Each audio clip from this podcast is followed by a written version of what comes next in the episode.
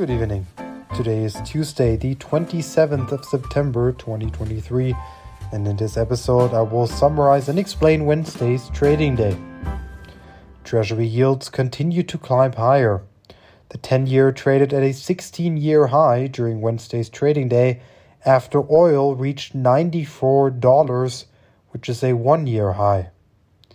Investors are also focused on a potential shutdown of the US government and the auto workers' strike.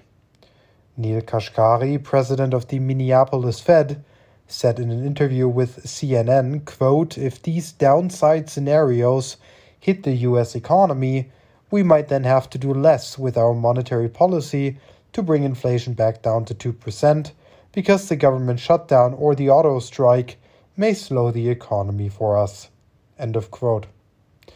In a letter published on Tuesday, Neel Kashkari also stated that he thinks there is a 60% chance that the US central bank can bring inflation down to the 2% target without causing a recession. The other scenario is the Fed has to do more in order to bring inflation down.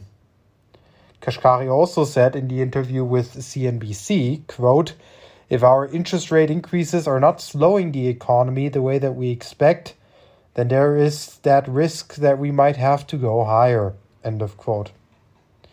Kashkari is one of 12 Federal Reserve officials who believe we will see another rate hike this year. The other seven members believe the Fed will keep rate hikes on hold for the rest of 2023.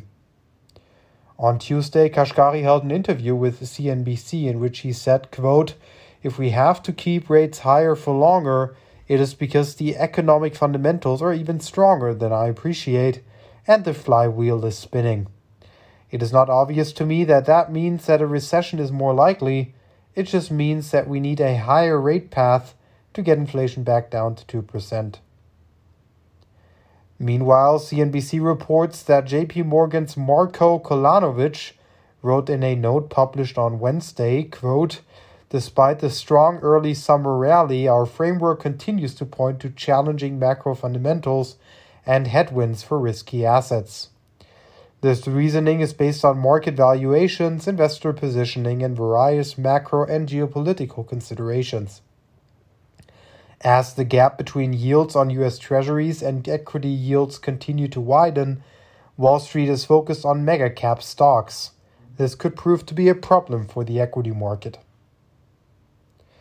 The Commerce Department on Wednesday reported that durable goods orders rose 0.2%, which is above the 0.5% expected decline by economists surveyed by Dow Jones.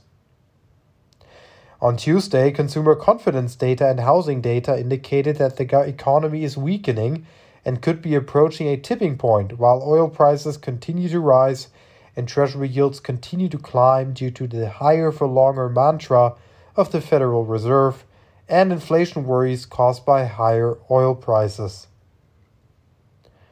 Last but not least, let us take a look at the financial data of Wednesday's trading day.